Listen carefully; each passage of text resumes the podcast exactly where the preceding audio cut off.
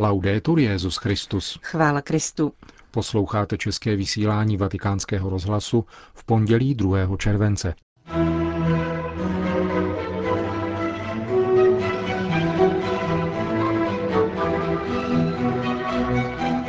Benedikt XVI. jmenoval nového prefekta Kongregace pro nauku víry.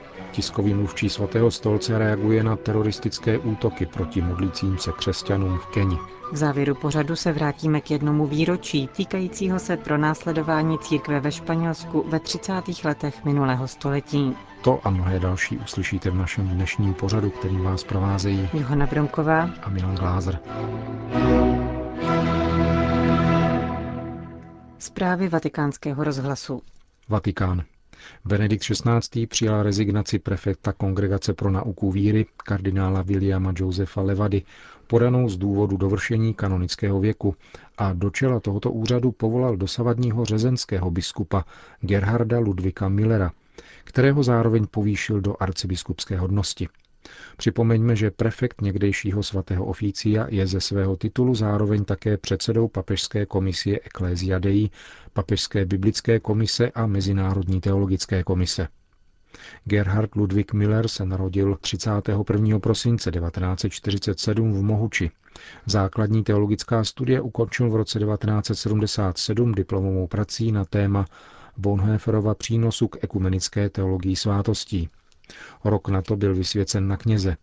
Doktorská studia završil roku 1985 ve Freiburgu im Bresgau dizertační prací na téma Společenství a uctívání svatých, historicko-systematický základ hagiografie.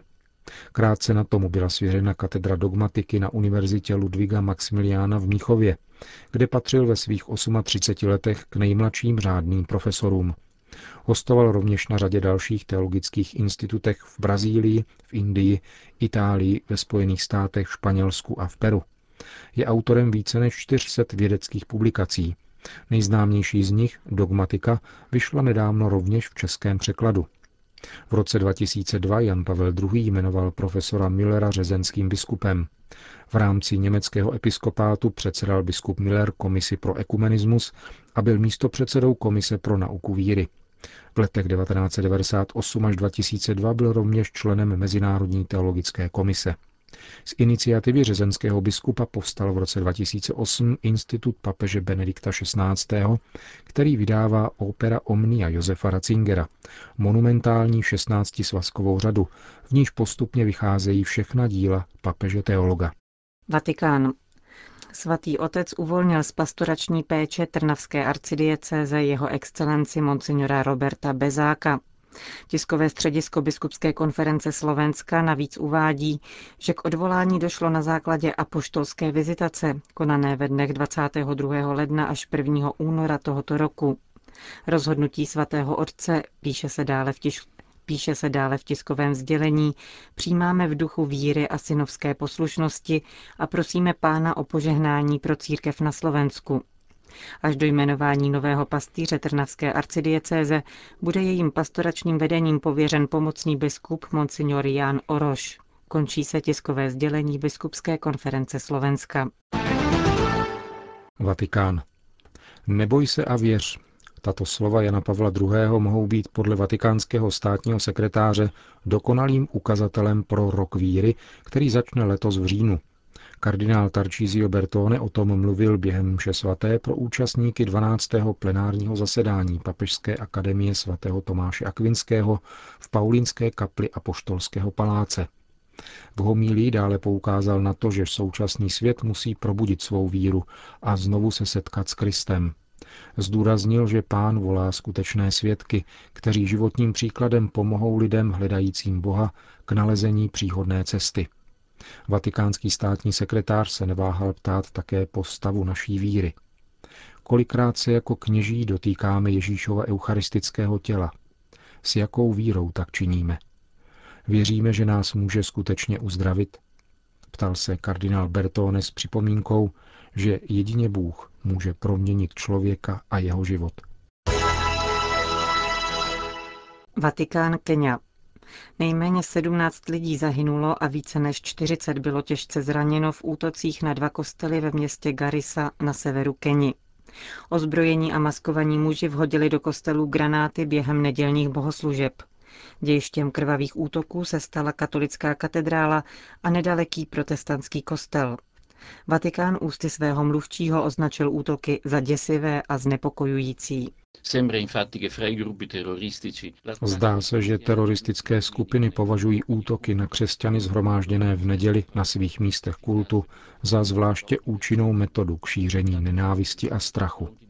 Těžko definovat podlost násilí vůči bezbraným lidem, pokojně zhromážděným k modlitbě. Výrazy naší blízkosti s oběťmi nepostačí, je nutné posílit a šířit právo na náboženskou svobodu křesťanů. Stejně tak je potřeba postavit se nezodpovědným činům, které živí nenávist mezi náboženstvími a hledat efektivní a trvalé řešení dramatických problémů Somálska, jejíž echo se odráží v celém regionu. Keňské město Garissa, kde k útokům došlo, leží 140 kilometrů od somálské hranice a 70 kilometrů od tábora pro půl milionu somálských uprchlíků. O dva dny dříve neznámí ozbrojenci unesli čtyři tamní zahraniční zaměstnance a zastřelili jejich řidiče. Podobné akce nejsou v posledních měsících Keni ojedinělé. Za útoky stojí islamističtí bojovníci ze skupiny Al-Shabaab spojené s Al-Qaidou. Vatikán. Beatifikační proces Jana Pavla I. postupuje.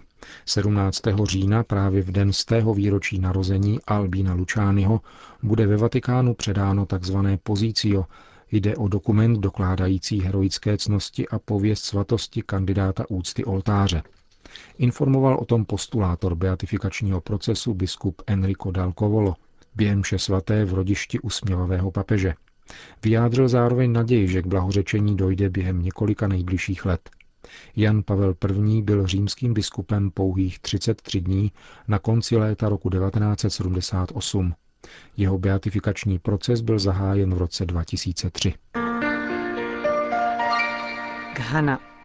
Problémy současné Afriky jsou důsledkem slabého vzdělávacího systému, Domnívá se kardinál Peter Turkson, předseda Papežské rady Justícia et Pax, který je právě na návštěvě ve své rodné Ghaně. Podle vatikánského kardinála Africe chybí pohled do budoucnosti. Nemá totiž intelektuální zázemí, které by systematicky rozvíjelo kreativnost, produktivnost a integrálně promýšlelo budoucnost regionu. Musíme plně využívat možností, které jsme obdrželi od Boha, řekl v Ghaně kardinál Turkson. Vybídl zejména k rozvoji katolické výchovy a vzdělání, které podávají nejlepší výsledky, protože spojují intelektuální tradici západní civilizace s kristovým poselstvím. Právě v církevních školách nejúčinněji bojujeme s bídou a nízkým stupněm rozvoje, dodal šéf Vatikánského úřadu. Jeruzalém. Ředitelství muzea Yad Vashem se dnes rozhodlo změnit text na jednom z panelů, kde byl kritizován papež Pius XII. Zprávu přinesl izraelský deník Haaretz. Text, který napadal papeže a katolickou církev za to, že údajně neprotestovala proti nacismu kvůli vyhlazování židů za druhé světové války, způsobil diplomatický incident v roce 2007. Otec Peter Gumpel, postulátor beatifikační kauzy Pia 12. sdělil, že dokonce jeden z nejvýznamnějších historiků Šová, Sir Martin Gilbert, jenž je sám židovského původu, tehdy požádal o odstranění nápisu, který znevažoval papeže.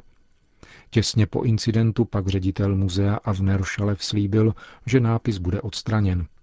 Dotyčný text hlásal, že Pius XII. neodsoudil rasismus a antisemitismus, neprotestoval proti tomu, jak nacisté nakládali se židy a nezasáhnul, když došlo k protižidovské razii v Římě. V novém textu umístěném na jednom z panelů muzea v Yad Vashem nyní podle pravdy stojí, že už v roce 1942 během vánočního poselství papež hovořil o stovkách tisíc lidí, kteří byli bez jakéhokoliv provinění pouze z důvodu své národní či etnické příslušnosti popraveni anebo určeni k postupnému zániku. Nový text zdůrazňuje vysoký počet humanitárních aktivit, které sám papež Pius XII. inicioval na záchranu židů. Nynější kustod svaté země otec Pierre Batista Pizzabala komentoval krok ředitelství muzea Jad Vašem slovy je to dobrá zpráva, třeba že se Pius XII. kvůli tomu nestane náhle svatým, ale situace se tím určitě zlepšila. Nyní je tento papež prezentován jako někdo, jehož dílo je předmětem velké diskuze.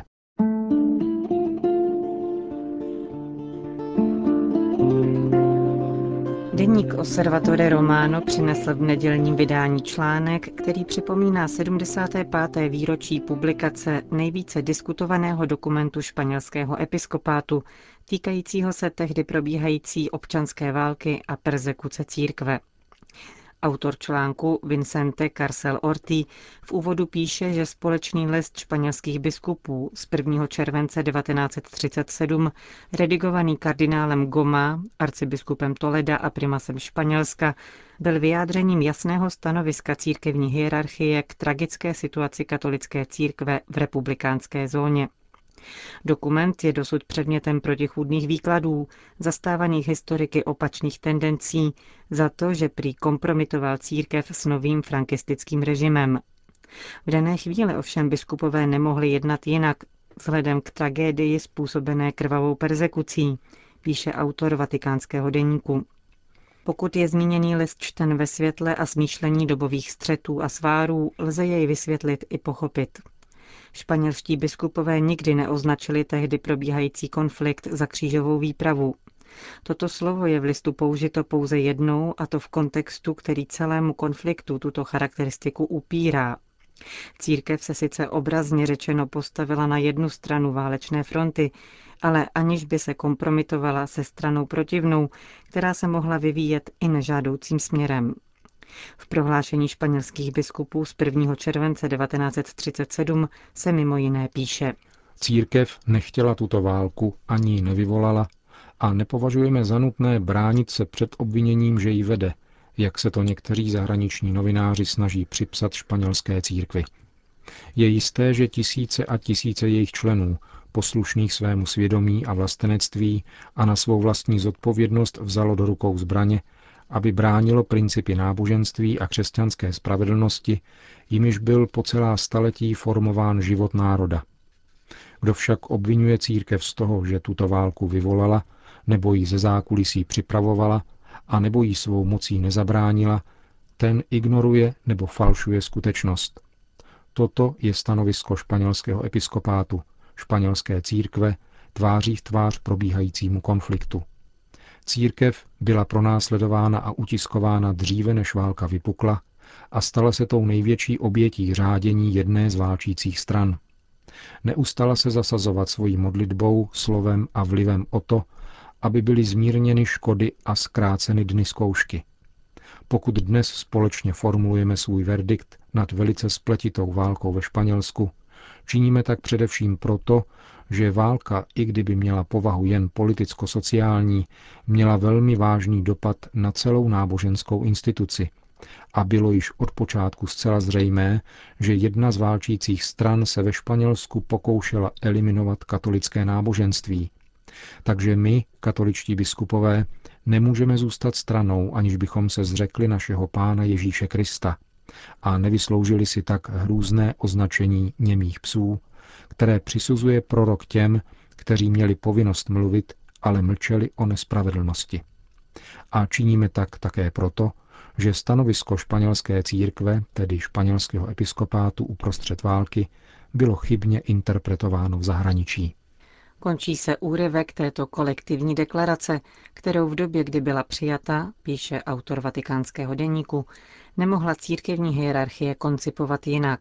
Členové této hierarchie, kteří onoho kolektivního rozhodnutí litují, nemohou ani dnes nepřiznat, že by ji v tehdejších podmínkách podepsali také, protože žádnou dobu nelze posuzovat podle kritérií doby následující. Byl článek z vatikánského denníku L'Osservatore Romano. Končíme české vysílání vatikánského rozhlasu. Chvála Kristu. Laudetur Jezus Christus.